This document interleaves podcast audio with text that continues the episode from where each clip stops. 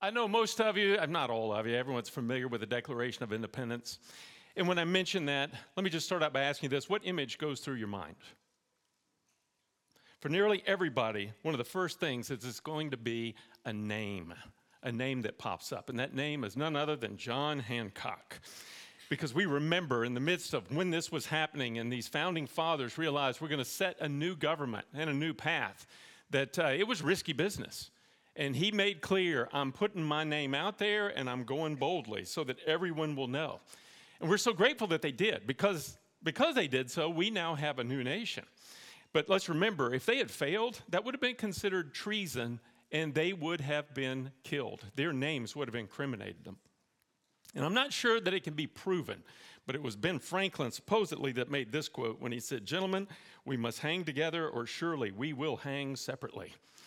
And they, you get a picture or an idea, at least, of the gravity of the situation they knew they were entering into when they took these actions. Sticking their necks out to establish a new government, that, ladies and gentlemen, was risky business, and they were willing to do it. And so to this day, we commemorate and we remember those names that are at the end of that document because of it, and we're glad that they did. We're looking at the book of Ezra, in your Old Testament. And it's in the second chapter of Ezra that you find there another list of names, a whole lot of them. And while we can't really put faces to the names, they're kind of like avatars to us, right? We, we can't make out the image, but we at least know what their names were called. And while the chapter doesn't exactly make for the most riveting storyline, uh, it does show us something about the message that God wants to give us in and through this book as a whole you'll recall, we looked at it last week and we saw that it begins in which Cyrus, who's the new reigning leader of the known world, has taken over. They conquered the Babylonians. The, the Medo Persians conquered the Babylonians. And so Cyrus walks into Babylon and he gives a mandate and he says, All of you that are Jews, you're free. You can now go back to your homeland. And let's just realize, you know, how significant that is. Their homeland was 800 miles away. There's a long distance that they were all going to have to travel together. Most of these people had been born in Babylon. Now, don't dismiss that also. Most of them.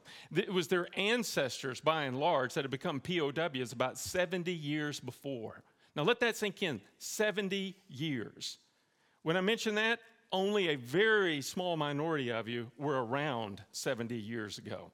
In fact, if I were to ask you to raise your hand if you remember when Dwight Eisenhower was president or the Korean War had just ended, or if you remember Jonas Salk taking that vaccine for polio and giving it to his family first in order to protect them and thus transform the world in eradicating polio.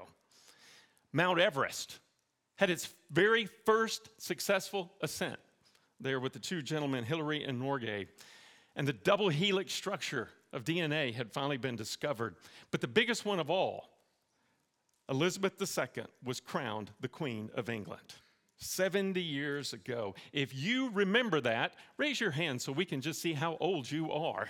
Uh, all right, there's a couple of you. There's a couple of you back there.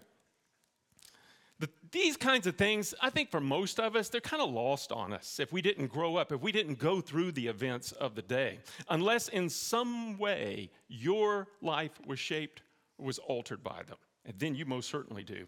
And for the Jews, again, these were vague memories that they had about a homeland and about a temple in the city of Jerusalem.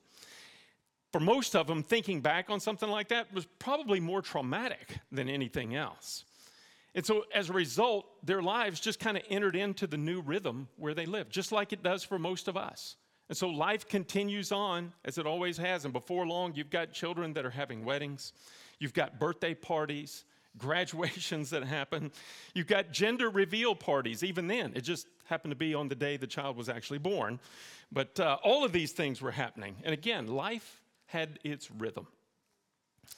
Uh, but now, a massive opportunity for change. This is what has arisen to go back to their homeland, to go back to the very land that God had promised to give them. But let's recognize the tension that they had to have felt in getting that um, permission to be able to go back. First of all, you're going to travel in that day. It isn't like us getting on I 95 or I 81 and just driving. I mean, you could argue that's dangerous in and of itself. But in this day, it was a whole lot more dangerous to travel. the area that they were going to had been utterly devastated. There's just not a lot left for them to go to. And it would mean starting their lives over and taking on really the hard path, be a hard way. In fact, let's just make this personal. What would cause you to leave this area today? You would say, well, it better be something big because in order to leave right now, I've got to leave my home. I've got to leave the people that I have uh, associated with. Maybe in some cases, for some of you, it would be leaving family. You're leaving your job, your employment, your church, your friends. And what if the destination was Western Oklahoma? Right? No business, no promise, no plants are growing there, no high speed internet, more than likely. You'd say, no, there better be a good reason in order for me to pack up and to go and to endure something like that.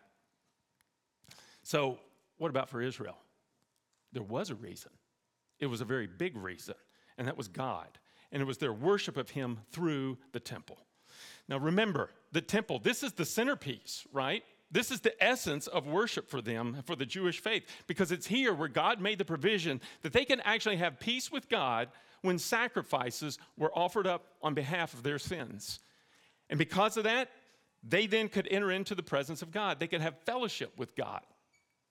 But for now, for 70 years, there hasn't been a temple. It was utterly devastated. Babylon destroyed it. And Israel doesn't have permission to just go offer sacrifices wherever they feel like. So for 70 years, this has not been happening. And everyone recognized you need the people of God to be in the land of God for the worship of God to bring about the kingdom of God. And if you don't have those things in place, the kingdom of God is on hold. And they knew that.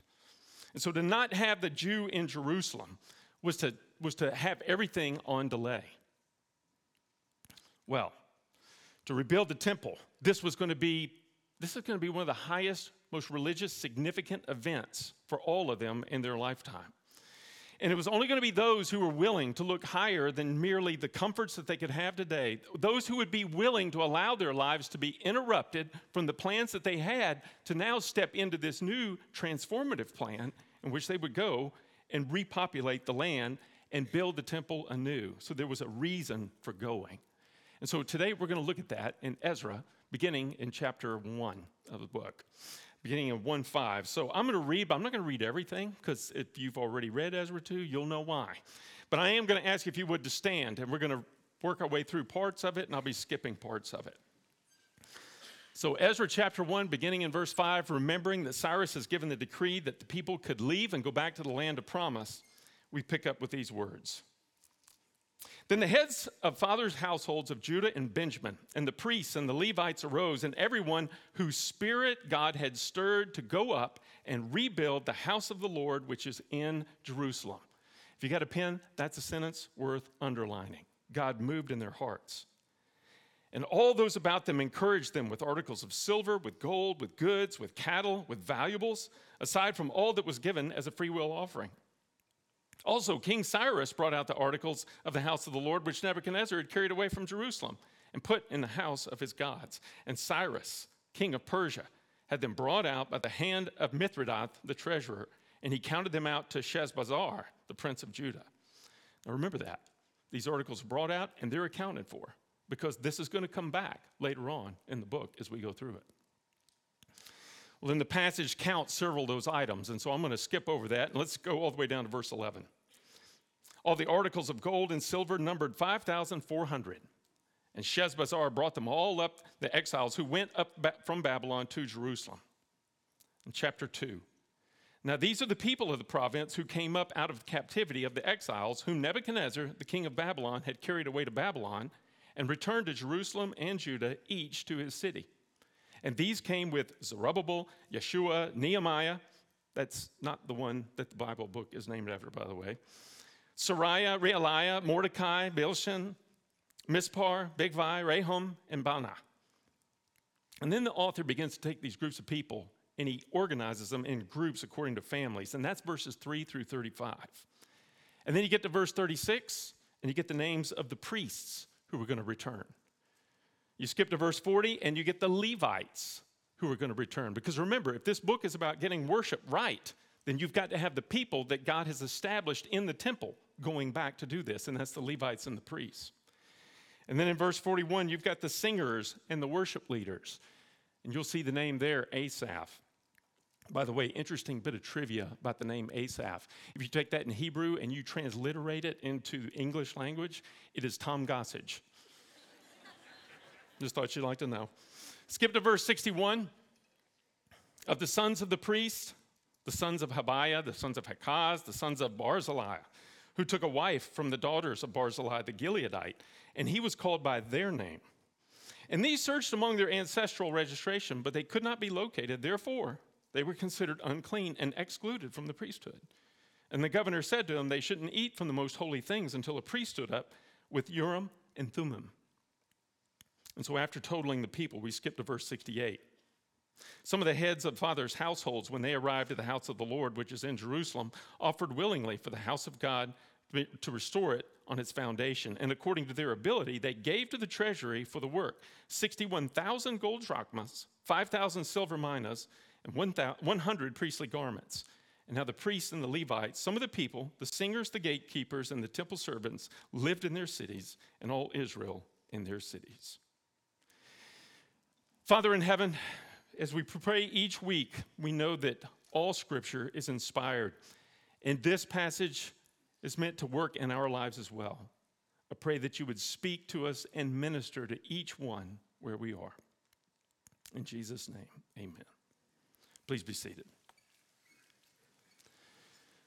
So, again, after God had opened the door and said, You guys can go back now, we've got roughly about 50,000 people who would go back into the land. And they said, Let's roll. And yet, there's a lot of others who said, No, we can't do that we can stay. And they purposed that they were going to help finance those who would go back. Now, let's mention something. This doesn't mean they were lesser believers, that they were lower, a lower caste uh, of Jews. Not at all. In fact, it didn't long after this time frame, the book of Esther and the events of Esther happened. And you see, Mordecai has been one of these key people in the scriptures, and he's never, um, he's never chastised for not having gone or made an effort to go to Jerusalem. So, not everyone had been led to actually go, but all had been led to take part in some way, shape, or form. And Cyrus made a point to give them back the temple articles that Nebuchadnezzar had taken, at least the ones that hadn't been destroyed.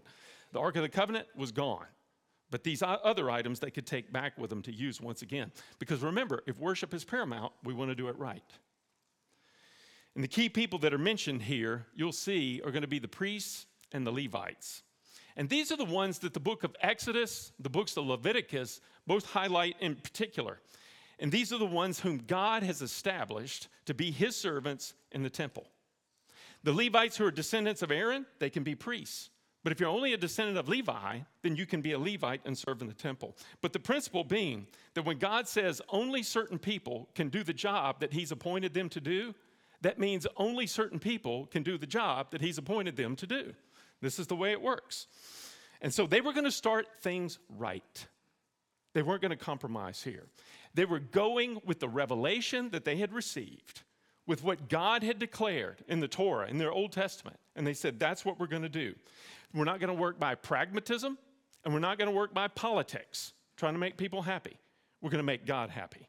So, what does He want? By the way, this, this is, gives me a time for a little bit of a segue, but I think it's important because this helps us regarding a contemporary issue that we have to deal with today. Because I've been asked before, does Blue Ridge, why doesn't Blue Ridge have women pastors and women elders? Why don't we do that? Well, let me tell you some of the knots. Why don't we? Um, excuse me, I misspoke on that. We don't have, we have purpose not to have women as elders and pastors. It has nothing to do with the abilities of a woman. All right, let's we got to make that clear. We got women in this church that can run Exxon Mobil. You know, they can do some amazing things. We got women in this church that can teach to an incredible degree. Take Bill Nye, the science guy, and he can learn a whole lot from a whole lot of you if you were in front of him.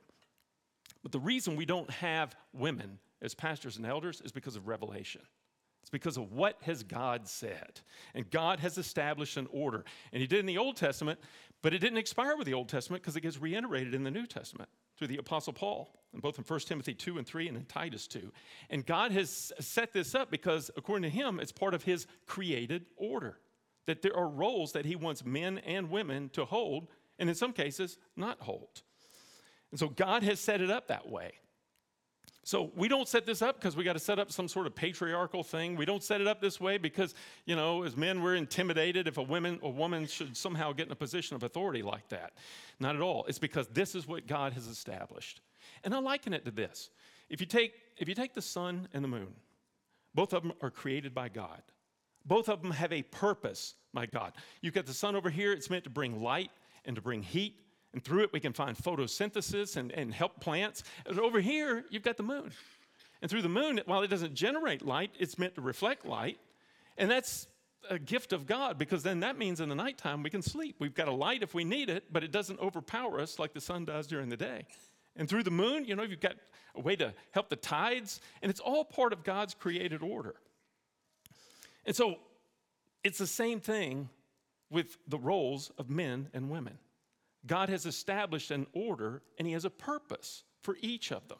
And so we uphold that because that's what He has declared and what He stated. And that means we will necessarily, are we going to take some heat from the culture over this? Everybody say, yeah. Yes, we will. Because it doesn't align with how the culture thinks. And yet, this is what God has made uh, his declaration, his statement. So if we align with him, folks, can we go there? You bet. And this is why we go in this direction, where God leads through his clearly spoken revelation.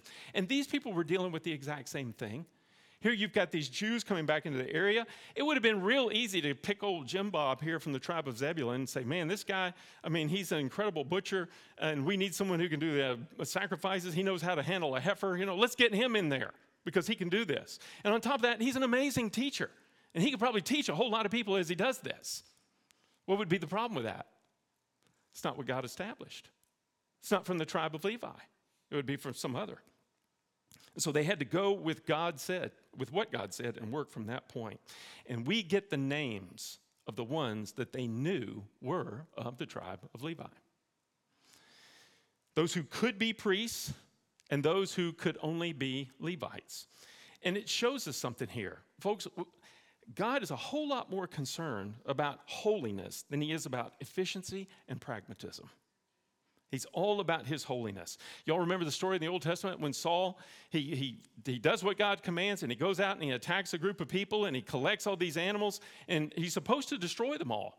And then when Samuel comes up and talks to him and saying, hey, what, what's with all these sheep? And he says, well, the people really want them. And by the way, don't you think they would make some pretty awesome sacrifices? And the answer, it was, to obey is better than sacrifice. It isn't about what can you produce for God, what can you think up. Instead, it's what has God said, not what do you think. And verse 40 shows us that of those Levites that were returning, note this, there's only 74. Why do you care about that? Well, stop and think. We're talking almost 50,000 people are coming back only 74 are going to be able to work inside of the temple itself. The priests, it seems like here, we got about a dime a dozen. You know, they could find their lineage to Aaron, but the Levites, not as many of them. And all of them means, all, what this means is that all those Levites, uh, you can bet they were going to have to be taking on a whole lot of night shifts. Because we got this much work, but we only got this many people, and we can't just parse it out to whoever we feel like it. It's going to have to be the ones to whom God has assigned and chosen. And when these went, they were forsaking a lot of things. Levites, they weren't allowed to own land. They were assigned particular areas and regions where they would go and where they would abide and live. And they sacrificed all these things so that they could sacrifice for God on behalf of his people unto him. And so all of this comes about because proper worship is meant to be established. And folks, that's what this book is all about obedience and proper worship. In fact, I could summarize it by saying it's about obedience over expedience. And these were going to step up to the need. They signed the dotted line, they were ready to go as God had established. And so, speaking of obedience over expedience, you see in verse 59, you got some guys who couldn't prove their Levitical heritage. And so, it isn't that they're excluded from going on the trip, but they are going to be excluded from certain components of worship and of ministry. In fact, you've got there in verse 61 this one guy, his name is Barzillai. His name means Iron Man. You know, I've, I've noticed this lately with a lot of young people that some of the new names that are coming up are old names for children. People are going back with like Boaz and Ezra and all this. Hey, Barzillai would be an awesome name for your son. He's, what's his name? Iron Man. That's who my son is. Well, apparently he's of the priestly clan, but there's a problem. He's got no birth certificate to prove it. Now, there's another Barzillai this was a few hundred years before. And this Barzillai was the Gileadite, and he was marked in history. God's word commemorated him because of what he did for David. David was getting kicked out of Jerusalem because his son Absalom was usurping, taking over the, the throne. David's now on the run, and as he goes, he encounters Barzillai, the Gileadite, and this guy gave him food, which would have been seen as an act of treason. And this guy escorted him across the Jordan River to make sure that David got out safe. And now, looking back in history, people have commemorated this guy, Barzillai the Gileadite. You can't help but think people would name their children Barzillai after all this. Well, this guy marries a woman who's a descendant of that Barzillai, and he has the same name, but he can't find the connection to the priestly tribe. And as a result, they look at this and they go, Gosh, it seems like he would be great for this role, but we can't prove it. And so as a result, he doesn't step into this role. We have to keep a purity of our worship and do exactly what it is that God has called us to do. So he didn't get instilled in the role. And yet he goes. And people are ready to go with him to move where God told him to move. But they weren't going to do it at the expense of the purity of their worship before God. So remember that. What they're saying here is the ends do not justify the means if the means are going to be in conflict with the clearly revealed Word of God. You can't go there. But can we all just acknowledge the temptation that they all would have felt? And anybody who's been in ministry, you have wrestled with this temptation as well. So few, so few with so little, and yet they're called by God to step forward and to go. And they were ready. They were all ready in, in that place. And now it's time to rebuild the temple. And it's like God has taken all these, all these people, if you view them as sort of like materials to build something, they are key materials. They're going to do it right. You know, whenever I go to Home Depot and I want to buy something and I, I, need some studs, I don't just go and pick eight studs and throw it in my cart. I take them out, each one, I look because half of them go like this. They've got a hard bow in them and I put that one aside because I want the ones that are straight. And that's exactly what God has done. He has these people who said, We're going to be straight in alignment with what God has said. And God says, On that, I can build, and I will build my temple. And they were ready to be used. And so everything they're doing here, it's in keeping with a sense of national repentance. Because remember, Israel was put into exile because they didn't do this. They didn't purpose to heed and to obey God. And they did what they thought was best and what they thought was right. And it got them sent away. And these said, Not this time. Not this time. We're going to do it right. And so they would live in a manner that showed acts in keeping with that kind of a repentance. And God would use them. Do you not see now why this book is so timeless for all of us? Because this is, this is what really ministers to all of us in our day. Because their challenge is also our challenge as well. In fact, it's every single generation of believers' challenge that they'll face, especially anybody who's going to strive to go out and to do the work and the will of God in a new place or to do a new work in an old place. You got to do it right. And every one of us must come to the point where we're going to ask the same question how can God use us to make a significant impact on the world in which we live and where He has us in this moment? And it's in that moment we have to commit ourselves to do what others fear to do, but we won't because we'll trust Him. And we got to stand and have to be ready, ready to stand in a hostile, sinful world as a community of believers who dare to raise up a new standard for God. Be ready to go where God points us to go, ready to do what He's commanded. No matter what and how anybody feels about it, we'll be aligned with that. And you know, for some of you, let me just throw a few things out for you to consider to make this a little bit more personal. Because for you, maybe being ready to move means you need to do something that God has clearly revealed in His Word. Something like, oh, I don't know, forgiveness. And you don't want to forgive. But God's made it clear where I want you to go is to be ready to forgive. Or vice versa.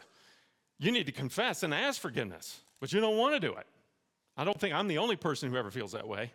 You don't want to do it because what if they use that against me? And yet, what does God say? No, no, no. This is what I'm calling you to do. You pursue that kind of a forgiveness with others. Or maybe it's something else. Maybe it's uh, repentance. There's a sin out there. You know, you continue to wrestle with it, but you haven't wrestled with it well because you haven't confessed it. And you haven't asked God to help you to let those things go. And God's made it clear you need to let it go, but you won't do it. And so I don't know, it could be anything from pornography, it could be an acid tongue that you have, given to fits of rage and anger, a hypersensitivity to control over all things, and you're not trusting God. And He's saying that needs to change. And you got to be ready, ready to go. And here's a big one submission. And every man, when I say that, nudges his wife. You hear that, wife? Submission? No, no, no, no, no. I'm talking to you men. What about submission to your authorities, to the boss? Where you give in to what the boss requires of you. Now, I'm not talking about when it's moral matters. I'm talking when it's just matters that we really don't want to do. We don't like submitting to other people or the government authorities. What will you do then? Are you ready to go where God has commanded you? That's why we took on that verse from Isaiah 46 to memorize. And I'm going to continue to present it to you, to challenge you to memorize this in particular, because it's our reminder that God is going to oversee everything in the direction that He ultimately will see it. He's going to establish the ends, but the means is the part where He's going to use you. And you and I can't figure out the ends, but we do know what the means are. And the means are obedience. What has God said? Then I'm going to be faithful in that.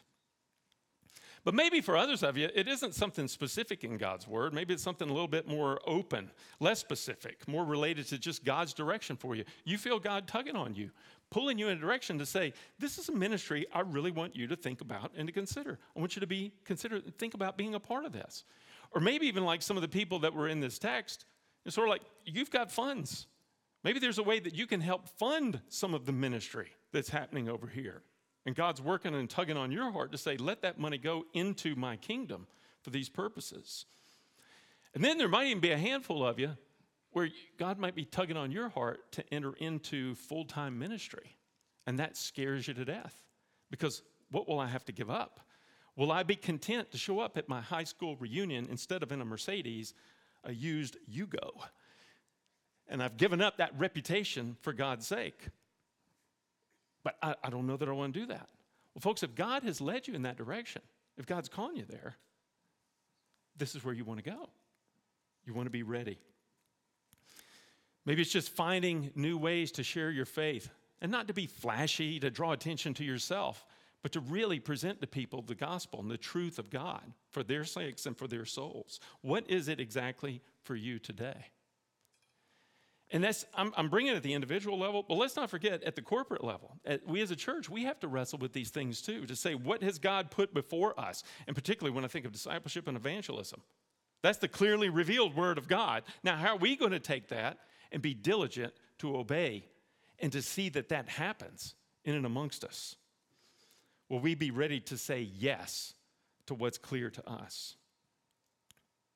Folks, when that happens, we got to be we, we got to be crystal clear about a few things. First, we got to commit ourselves to a unity in this faith, just like they were. But we got to be committed to a purity of faith, just like they were. To say we're going to get rid of just our, solely our ideas if they're in conflict with the Word of God. We're going to go with what God has said and ask God to bless those efforts. In Ezra 2, it shows you the names. God remembers. He not only remembers, he marked them down for all eternity because they were ready. They saw what God was doing, and they began by taking the risk of faith to follow him where he led them to go. I know all of you, and we just had the 9 11 um, remembrances here just uh, recently. And all of you remember the story of United Flight 93. And as it's going over the skies of Pennsylvania, all of a sudden the, everybody, the passengers on board re- realize, okay, this is not going to end well. And they make the determination, we're going to have to do something. And uh, it's the fellow Todd Beamer who's on the phone talking with his wife. And it got recorded, and we've remembered it for all time. His last words, when it came time to go and we're going to take this plane over, you remember what they were? Let's roll. Let's roll. And he purposed that we're going to take the action that we know we have to take. And as a result of them doing that, who knows how many lives they saved? They lost their own, but they saved so many others because in that moment they knew this is what we have to do. Now, if God's given us that, let's roll. And what have we done today? We take their names and we etch them in stone. We put them in memorials so that we all look back and we all remember what they did. Most of us aren't going to have to do that level of sacrifice within our ministry that we would actually give our lives. We want to be ready to if God takes us to that point.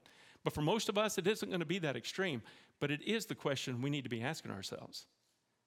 If God has given us the next step, are we going to be ready to take it? Our charge? Let's roll. Let's roll.